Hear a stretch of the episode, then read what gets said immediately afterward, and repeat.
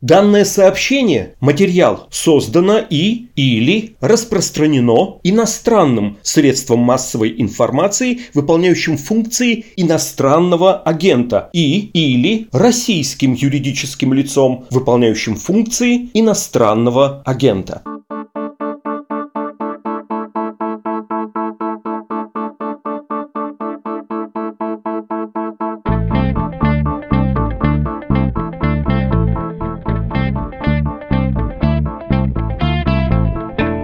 Здравствуйте, вы включили подкаст «Медузы», посвященный новостям, которые долго остаются важными. Он называется «Что случилось?». Мое имя Владислав Горин. Сейчас поговорим с журналисткой и коммерсантом Марианной Беленькой о происходящем на границе Беларуси и Евросоюза.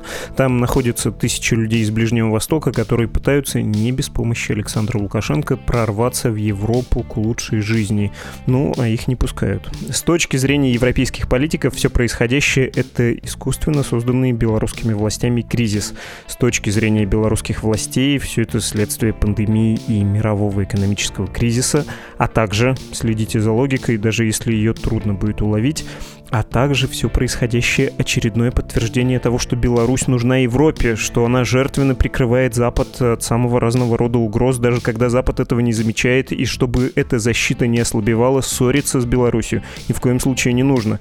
Есть еще одна точка зрения на происходящее, это взгляд мигрантов, в том числе детей, пожилых людей, беременных женщин, которые много дней находятся в белорусских лесах накануне зимы. Для них все происходящее просто холодный, безнадежный кошмар. Похоже, что за политическими спорами про эти простые и ужасные обстоятельства часто забывают. Давайте попробуем исправить.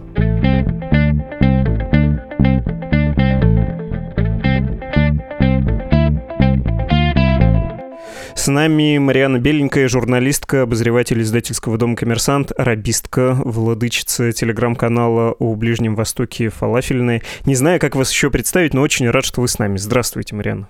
Добрый день.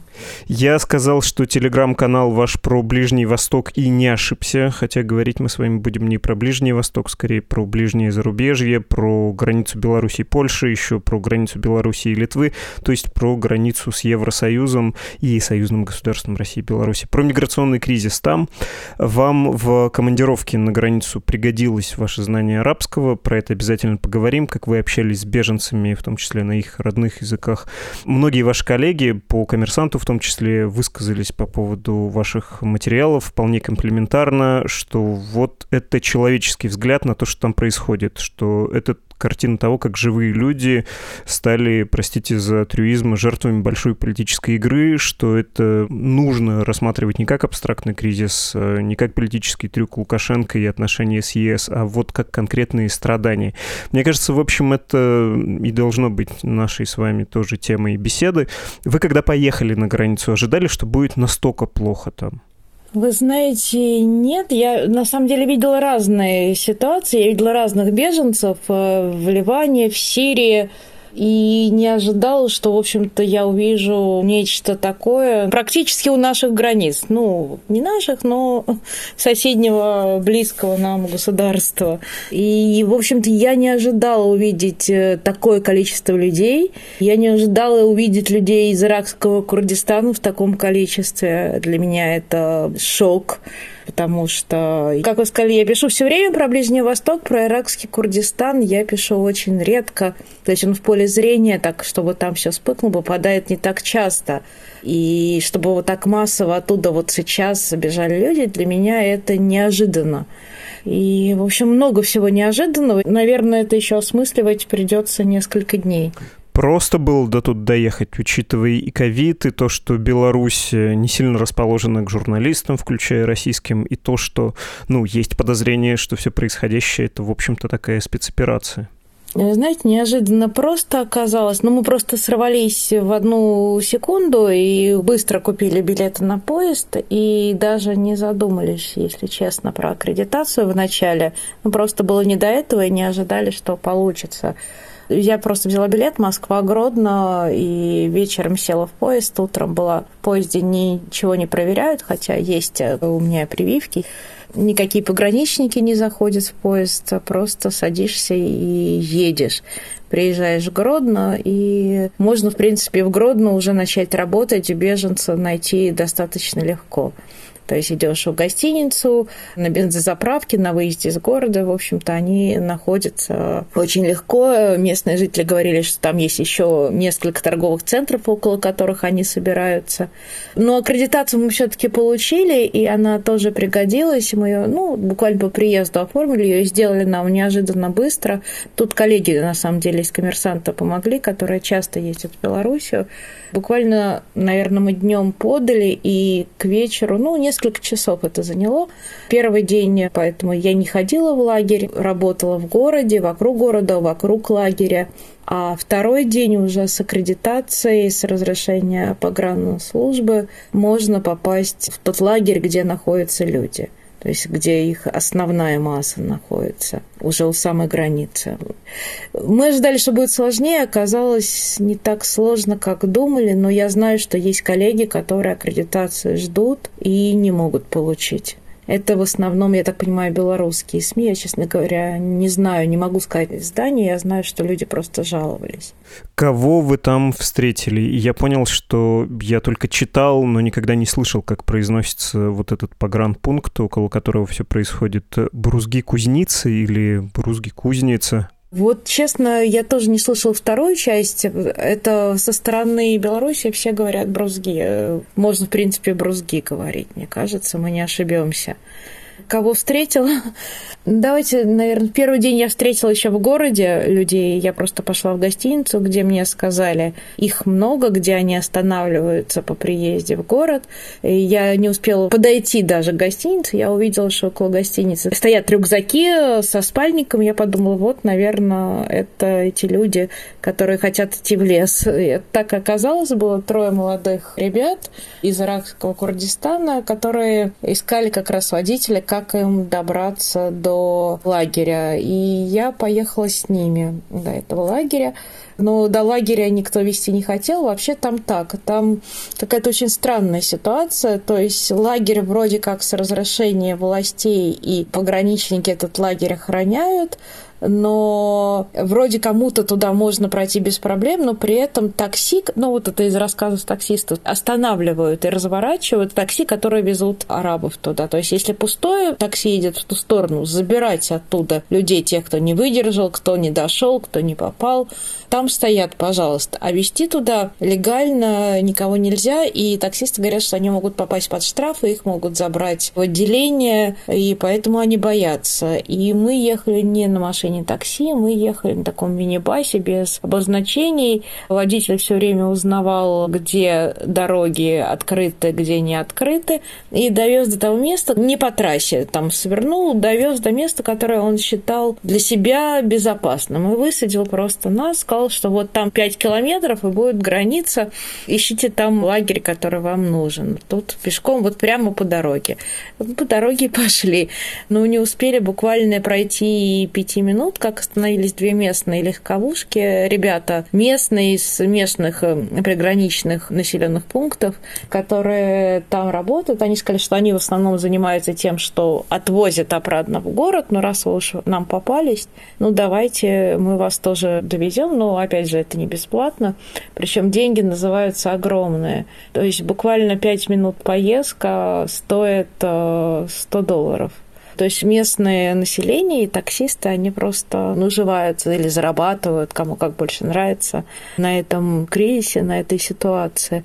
Я уже в машину не влезала, я с ней не поехала. У меня просто ребята так подвезли до заправки ближайшей границы, сказали, что лагерь где-то там но в этот день я в лагерь не попала. Ну, без аккредитации я даже не знала, собственно, что надо там через КПП пройти, но без аккредитации это невозможно. Но я увидела, что там люди идут в лес, и попробовала за ними пойти, уже темнело, не пошла, вернулась на заправку, другую заправку, там уже было огромное скопление людей, они вокруг этой заправки собирались жить. Ну вот, если так вот, это первый день. А второй день уже попала в лагерь и общалась в лагере с людьми совершенно разными. Основном это иракские курды. То есть курды из Ирака, из иракского Курдистана. Но было несколько человек с юга Ирака, из Наджафа и Басры. И мне попались еще пара сирийцев. Говорят, в новостях я видела, что были еще ливанцы. Ливанцы мне не попались, ни ливанцы, ни афганцы не попались. Хотя какой-то там, я слышал, в лагере спрашивали кого-то, ты афганец? Но что-то такой человек невнятно ответил, поэтому не могу сказать. А вот кого видела, это в основном иракские курды, 95, я бы сказала, процентов, и немного другие. Тут вот мне тоже коллеги пишут, что там в основном крепкие, здоровые мужчины, а дети это так для прикрытия. В лагере действительно сначала кажется, что много мужчин и мужчин большинство, мы даже так вот поделились друг с другом. Но потом понимаешь, что женщин тоже много и очень много детей. Просто женщины, они как-то либо в палатке, либо более завернуты в спальнике. Там очень много беременных женщин, что самое ужасное, или женщин только-только родивших и они просто скукожены в этих спальниках лежат. А, ну, детей много, дети бегают по лагерю, и они туда-сюда. Сколько их сказать трудно, потому что это одни и те же дети, мельтешат, бегают перед глазами, играются. Но дети маленькие, буквально дети от нескольких месяцев, ну и дальше полгода, год, два, три, пять, ну и дальше. Я вообще не понимаю, как можно с маленькими детьми, беременными отправляться в такой путь. То есть люди, мне кажется, они настолько я не знаю, наивны, или на что они надеялись, куда они ехали. Такое ощущение, что им сказали, так вы доберетесь до Европы. Вот это будет просто. Езжайте, все ок. И они поехали. И они совершенно не ожидали, по крайней мере, в начале, потому что некоторые люди там находятся уже больше месяца в Беларуси. Не на этой границе, они по Беларуси из одного конца в конец. Либо в Минске, были в Бресте, потом вернулись в Минск, были здесь, вернулись в Минск. Ну, вот так вот. То есть некоторые говорят, что они уже 40 дней в Беларуси. А некоторые действительно только приехали, кто-то неделя, кто-то две недели. Но те, кто позже приехали, они, видимо, уже представляли, ну, потому что вот ребята со спальниками совсем. Многие покупают в Беларуси вот снаряжение, палатки, когда понимают, что их ждет. Но, в общем-то, мне кажется, они не ожидали, что будет так сложно, не ожидали, что будет так холодно, и вообще ничего не ожидали и думали, что Польша откроет границу, и они пройдут. Это вот у меня просто в голове не укладывается, что это наивность, наглость, э, ну, наглость в таком смысле, что типа все получится. И теперь эти люди совершенно растерянными глазами, многие из них, то есть некоторые, может быть, и понимали, на что идут, но большинство совершенно растерянными глазами подходит к журналистам со словами, а что с нами будет, и откроют ли границы, что говорят говорят в Европе. То есть не мы практически задаем вопросы, а они подходили каждые буквально пять минут с вопросом, а что будет, какие новости. Я хотел еще у вас спросить, как устроен лагерь. Меня впечатлил ваш снимок э, девочки, которая в пуховике, но она вот в осеннем, почти зимнем лесу средней полосы, при этом босая сидит. Я видел много видео и фотоснимков людей, которые не по-нашему воспринимают э, климат и сидят на земле, да. Мы с вами, как северные люди, знаем, что даже летом лучше не присаживаться, простудишься. А тут они вот в каких-то спальниках, таких блестящих обертках, обертках э, теплонепроницаемых или просто в пуховиках сидят, какие-то костры странные жгут. Ну, то есть, когда вы говорите лагерь, это весьма условное название или там комфортно?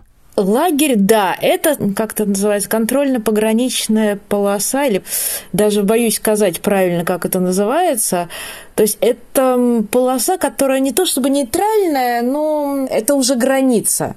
То есть там уже столбы стоят белорусские и польские, то есть местами это уже Польша. Но колючая проволока за столбами, то есть это до колючей проволоки, вдоль колючей проволоки, но уже за столбами, то есть частично палатки стоят уже на польской территории. То есть такая длинная-длинная, наверное, километра два этот лагерь тянется, а шириной он, ну, может быть, метр метра 4. То есть э, несколько палаток в ряд. У кого-то есть палатки, у кого-то палаток нет, просто заворачиваются спальники. Кто-то себе сделал из елок шалаши, вот как вот шалаш Ленина у нас в разливе, такой вот. Либо просто накидал веток под спальники, либо вот в маленьких, ну, такие палатки, они у нас летние, холодно, очень холодно, потому что мы туда пришли где-то пол восьмого утра, и наверное, до 12, до часу дня, пока солнце не начало хоть как-то греть, то есть еще счастье, еще греет солнце днем.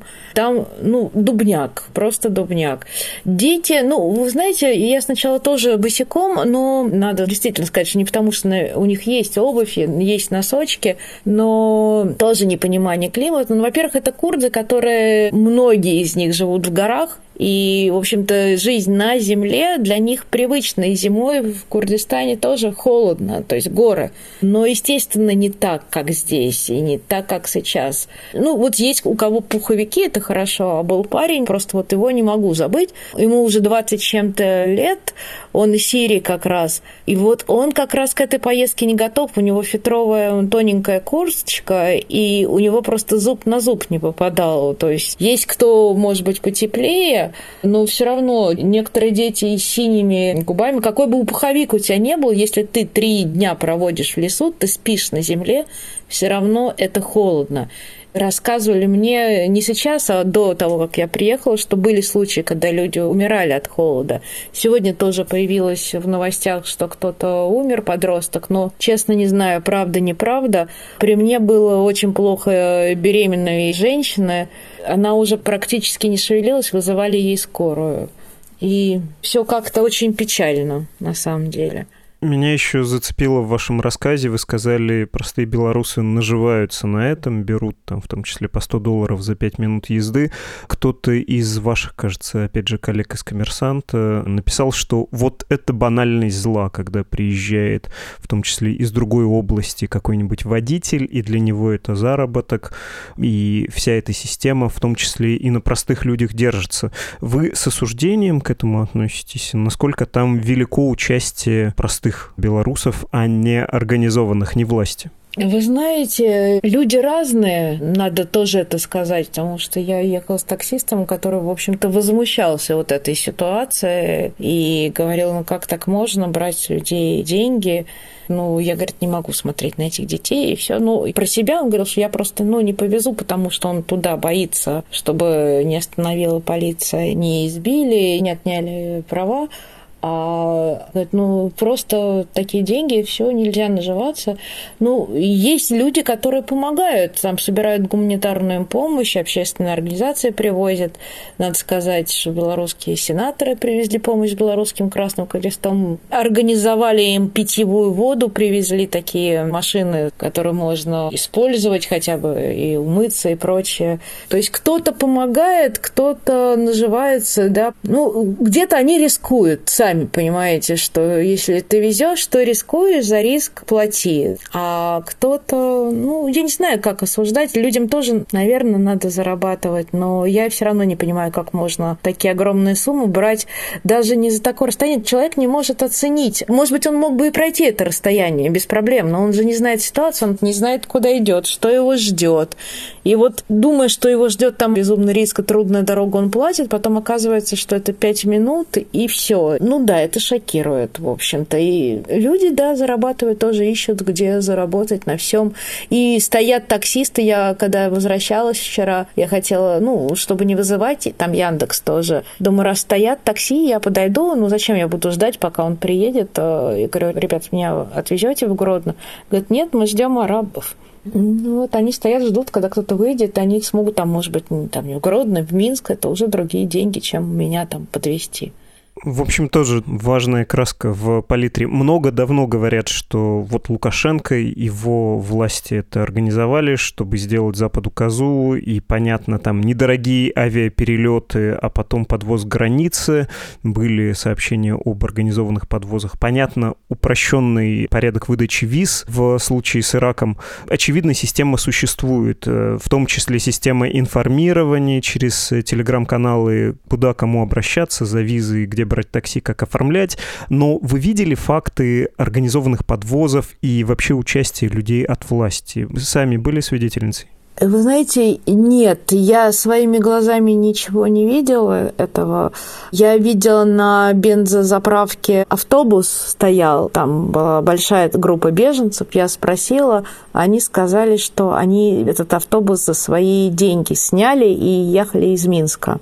При этом рассказывали ребята, например, с которого вот уже больше месяца там, они сначала пытались пройти границу в районе Бреста. Там не получилось, и, как я поняла, их несколько раз и в чем то белорусы подталкивали, типа, ну идите вот тут вот попробуйте условно. Но это так, э, не на уровне власти, а когда они уже не смогли, и когда они поняли, что им надо возвращаться, видимо, там власти или по границе, я не знаю, на каком уровне власти, им э, останавливали машины, э, договаривались с водителями, естественно, за какую сумму, и говорили, вот езжайте либо обратно в Минск, либо езжайте в Гродно, то есть отправляли из одной точки в другую. Кто-то мне сказал, что у него жену и детей увезли, не поняла, как оказалось, что без него, может быть, он в этот момент куда-то отошел, вышел границы к Литве. То есть их куда-то перенаправляют. То есть им не указывают, они сами пытаются пройти, но здесь не получилось, им могут предложить другой вариант, как я понимаю. Но на каком уровне это происходит? Кто первый попадает в место? Потому что дальше они все узнают из чатов и стихийно. И вот в этот лагерь шли люди просто по координатам лагеря. И вот эти ребята первые, которые попались мне, у них не было даже координат лагеря, просто у них было название Брузги. Идем в Брузги. Им друзья так сказали. А эти друзья уже в Германии пару недель, даже три недели как. То есть они уже прошли этим маршрутом каким-то образом. Может быть, когда это еще было так не массово, можно было проскочить каким-то образом нелегально. А когда это стало уже массово, уже все закрылось, все варианты. Но так, чтобы вот власти говорили, такого нет. Ну вот кто-то вот эти конторы создает. Вот коллега из РБК написал, что ей сказали, что белорусские конторы. Мне они так внятно и не сказали, что это за фирмы. Фирмы в Ираке. И вот эти чаты тоже я их читала, там написано, сделаю там визу за столько-то дней, типа, обращайтесь из серии, или такси до Минска, такси это, то есть чаты переполнены на курдском, на арабском, не на русском, не на белорусском. На русском, белорусском там приходят люди, которые узнают про это чаты, на английском начинают им писать, наоборот, не езжайте сюда, что вы тут забыли, возвращайтесь, вас обманывают. Есть посредники, их, так я понимаю, встречают посредники, многие многие, которые живут уже здесь, Ирак э, или арабы из других стран, которые живут в Беларуси, и они выступают в качестве посредников, то есть они их встречают в аэропорту в первый день там с гостиницей, потому что вот этот пакет, за который они заплатили, стоит огромный денег, 3000 долларов на человека. В это входят документы, билет и пару дней проживания в Минске. А потом вот эти пару дней закончились и куда-то дальше. А дальше уже за дополнительные деньги, и вот дальше они уже начинают метаться по всей стране. Вы сказали 3000 долларов. Коллеги-журналисты в ходе своего расследования писали о 5-15 и даже больше тысячах долларов. А это может быть на семью уже. Я не беру сказать. Мне сначала называли тоже разные цифры. И даже я писала, мне коллега из Курдистана рассказывал тоже разные цифры. Но вот вчера все четко говорили ровно 3000 долларов на человека. А семьи у них, вы понимаете, самая маленькая. Ну, там есть кто один без детей, без жены. А так в основном жена, дети, это как минимум от 4 человека, 6 человек. Там мужчина с пятью детьми без жены. Ну, вот как-то так. Понятно. Давайте поговорим про другую сторону границы. Всем, кто забыл географию бывшего Советского Союза, Брест, даром, что он Брест-Литовский, это граница с Польшей, это это юго-запад э, Белоруссии, а Гродно — это северо-запад, и там, в общем, таким треугольником сходятся Белоруссия, Польша и Литва. Там можно с двумя государствами пересечь границу Европейского Союза. Как себя ведут э, поляки и литовцы? Было много сообщений о том, что пограничники, ну вот я читал про польских, они применяют силу и часто делают это так, чтобы это не было зафиксировано. Там есть не незаконное насилие, и они, в общем, препятствуют прохождению границ, потому что как только человек переходит, все, Венская конвенция, он говорит, я прошу об убежище, и ты вроде его не можешь выгонять, уже не важно, как он попал на твою территорию. Ну вот мне человек рассказал, что он три ночи провел в полиции в Польше, но его потом вернули. Прямо так на избиение он не жаловался, вот конкретно этот человек. Но вот его вернули, никакая Венская конвенция ему не помогла. У женщины, она там была в растерянности, бабушка у нее сын с женой и с тремя внуками пропали, их в Польше задержали, и больше она про них ничего не слышала. И не знаю, то есть, видимо, не вернули или вернули в другое место, или как-то еще выслали, они до сих пор задержанными. Она ничего про них не знает. Я литовскую границу не видела, я видела именно польскую границу. Там стоят буквально через метр люди в касках. Прямо у этого забора плотно. Вот там как длится лагерь, так и стоят люди с полной амуницией в касках, с дубинками и прочее. И, естественно, любой шаг, конечно, будет противодействие. И в первый день, у меня еще там не было, там был слезоточивый газ, насколько я поняла их э, отгоняли от границ, просто не давали даже пересечь. Там стоит куча машин с полицией, то есть понятно, что любой прорыв будет остановлен, и поляки к этому готовы остановить любой прорыв. Люди, в общем-то, пока не рисковали больше делать, хотя вот местные, опять же, предлагались, давайте, говорят, мы отвезем там, где немного народу, там у вас больше шанс пройти, перерезайте решетку и пройдете. Но, может быть, там действительно, где не лагерь, а где меньше скопления людей военных, есть шансы пройти, но тоже на что нарвешься. Ну, это такое в неизвестность.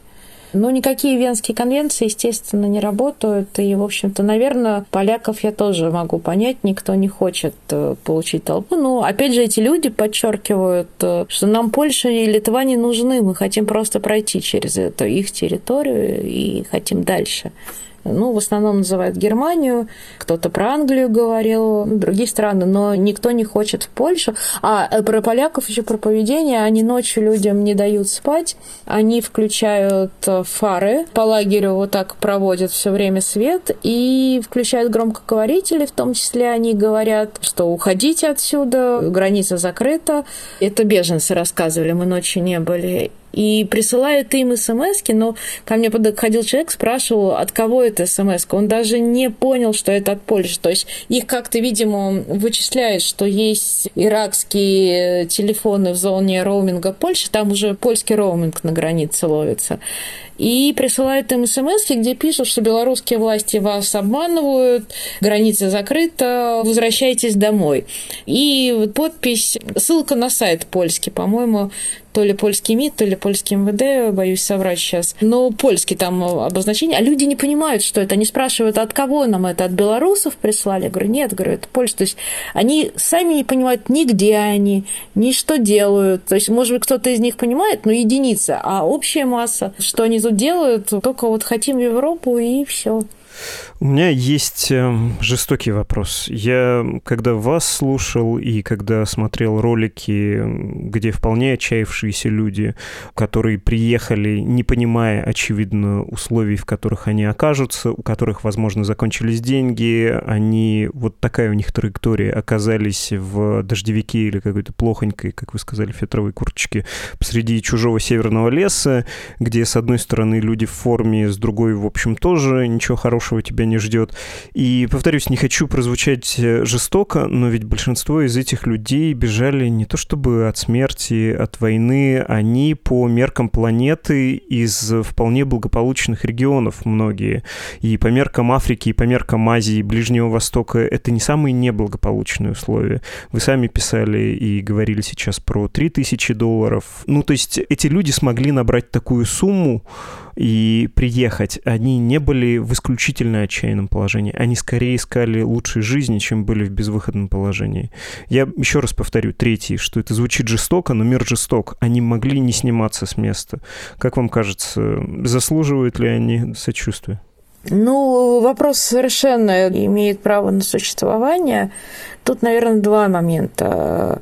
Сочувствие заслуживает любой человек, которого обманули и не оправдали ожидания. Понимаете, и мы помним, и, наверное, стоит не забывать экономическую миграцию из СССР, ну, уже из России в 90-е годы, как люди уезжали. Нельзя сказать, что это были прям политические беженцы за единицами, особенно уже конце 80-х, в начале 90-х. Это была экономическая волна. Люди бегут не всегда от войны, люди бегут от безысходности, нищеты. Да, 3000 долларов я тоже спрашивала, потому что когда они мне начинали говорить, что вот я уже столько лет без работы, у меня нету денег, у меня это, я говорю, а нету денег, но тем не менее вы собрали, там вот семья из четырех человек, 12 тысяч долларов. А говорит, ну вот я копил, я вот когда работал, что зарабатывал, вот это все, что я накопил, продал машину, продал той, продал все, и вот на последние деньги в погоне за лучшей жизнью. Можно верить, можно не верить, у кого это последние деньги, у кого это не последние. Действительно, если берем Ирак в целом, не Курдистан, в Ираке очень тяжелая экономическая ситуация и политическая, в общем-то, тоже. Вот я говорила, что есть беженцы из Ливана. Из Ливана тоже все бегут, кто могут. Там жить уже ну, безнадежно. И тоже, если ты молодой человек, если ты понимаешь, что у тебя в своей стране будущего нету, то, наверное, ты что-то будешь делать. Другой вопрос, что у нас, наверное, другая ментальность мы бы не побежали, имея что-то все-таки дома за душой. Тяжелая экономическая ситуация в те же 90-е годы была. Я не представляю, чтобы кто-то у нас уезжал в лес неизвестности. Но они, опять же, не ожидали этого леса и этой неизвестности, по крайней мере, в начале. Может быть, кто-то в конце, уже сейчас, уже когда появилась информация, да. Но большинство из них не ожидало. Они думали, они просто вот пройдут в Европу. Понятно. О будущем, если говорить, э, не очень понятно, сколько там беженцев. Можно корректно сказать, что тысячи человек, ну пусть будет верхний предел 10 тысяч, вообще очевидно, что меньше. Это не то чтобы гигантский миграционный кризис. После Сирии во время движения людей из Африки через Средиземноморье в Европу сотни тысяч приходили. В теории Европа, она ведь может это переварить, принять, потом отправить тех, кто приехал из неопасных регионов обратно, и, в общем, пройти через такое испытание, благо опыт есть. Или это принципиальный момент? Ну, потому что ЕС воспринимает это как рукотворный кризис, как такую гибридную агрессию со стороны Александра Лукашенко. Именно поэтому Меркель там в разговоре с Путиным говорит, вы, пожалуйста, повлияйте и угрожают через Bloomberg, нам это известно, авиакомпаниям, которые сотрудничают, да, на стыковочных рейсах могут работать с Белави. Сама-то Белавия под санкциями после принудительной посадки борта в Минске. Ну, вот Аэрофлоту угрожают, турецким авиалиниям угрожают. Ну вот Аэрофлот, кстати, нельзя. Турецкие авиалинии не видел, но вот турецкие авиалинии – это большой вопрос. И еще вопросы я вот, честно говоря, не спросила. Но очень многие летят из Дубая. Вот вопрос, какой авиакомпании они летят из Дубая. Ну, надо просто посмотреть расписание рейсов Минского аэропорта, кто летит из Дубая. чтобы Аэрофлот как раз здесь не задействован, они не летят через Москву. Но это форма воздействия на Россию. Каким будет, на ваш взгляд, итог? Ну, то есть ЕС потихоньку всех примет, кто-то перейдет э, границу, Европейский Союз на себя возьмет? Я не могу предположить. Тут два варианта. Либо они пойдут на какую-то сделку из серии, что мы какую-то вот эту группу принимаем и больше все. Вот этих вот, которые вот сейчас лежат на земле, вот вдоль границы, там человек 4 тысячи, там кто-то еще еще просто не дошел. То есть всего я не знаю сколько, но оценки э, вот этой группы конкретно у границы от двух до четырех, ну там все время кто-то уходит, кто-то приходит. И есть еще вокруг Гродно люди, вот эти где-то они. Есть еще куча народу в Минске. Есть где-то к литовской границе. Ну, да, наверное, ну, тысячи, да, не сто тысяч, тысячи. Даже, наверное, не десятки тысяч. Не берусь оценивать. Ну, вот, может быть, первый вариант, что да, вот тех, кто вот сейчас у границы границы мы принимаем, и на этом вы завязываете, принимаете меры, прекращаете впускать в Белоруссию ну, потому что тоже цинично немножко. Белорусы говорят, все на законных основаниях. Да, они въезжают на абсолютно законных основаниях. Вопрос, что это подозрительно, когда так... То есть, если хотели бы не пускать, то можно было вот такие странные подозрительные визы из Ирака, Иракского Курдистана не пускать. Было бы желание. Но они не мешают, скажем так. Мы не можем оценить, насколько белорусские власти отчасти способствуют, но они не мешают. А второй вариант, что Европа упрется и скажет, что вот от смерти этих людей на вашей совести делайте, что хотите. Мы вам санкции, и это вопрос принципа, потому что если мы откроем сейчас, то где гарантия, что не придет еще несколько тысяч, а потом десятки, а потом и сто тысяч. Это же стоит открыть на самом деле дорогу, и там могут хлынуть и больше тоже же эти пути в 2015 году не в одну минуту открылись, это просто вот поняли, что так можно, и пошло. Но там действительно была волна, и действительно, кто уже хотел, уехал тогда, а сейчас таких людей уже меньше. Но если поймут, что так можно, это может не закончиться еще долго.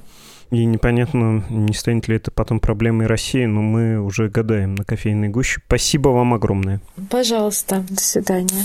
Мы говорили с Марианной Беленькой, журналисткой и обозревателем издательского дома «Коммерсант».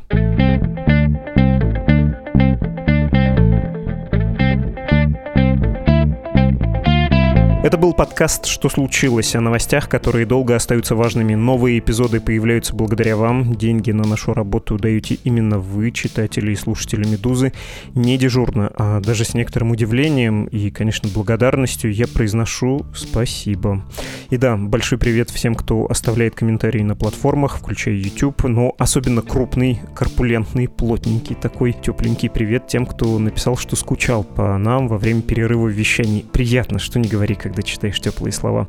Не хочется с вами прощаться, но что делать? Пора. До встречи, до завтра. thank you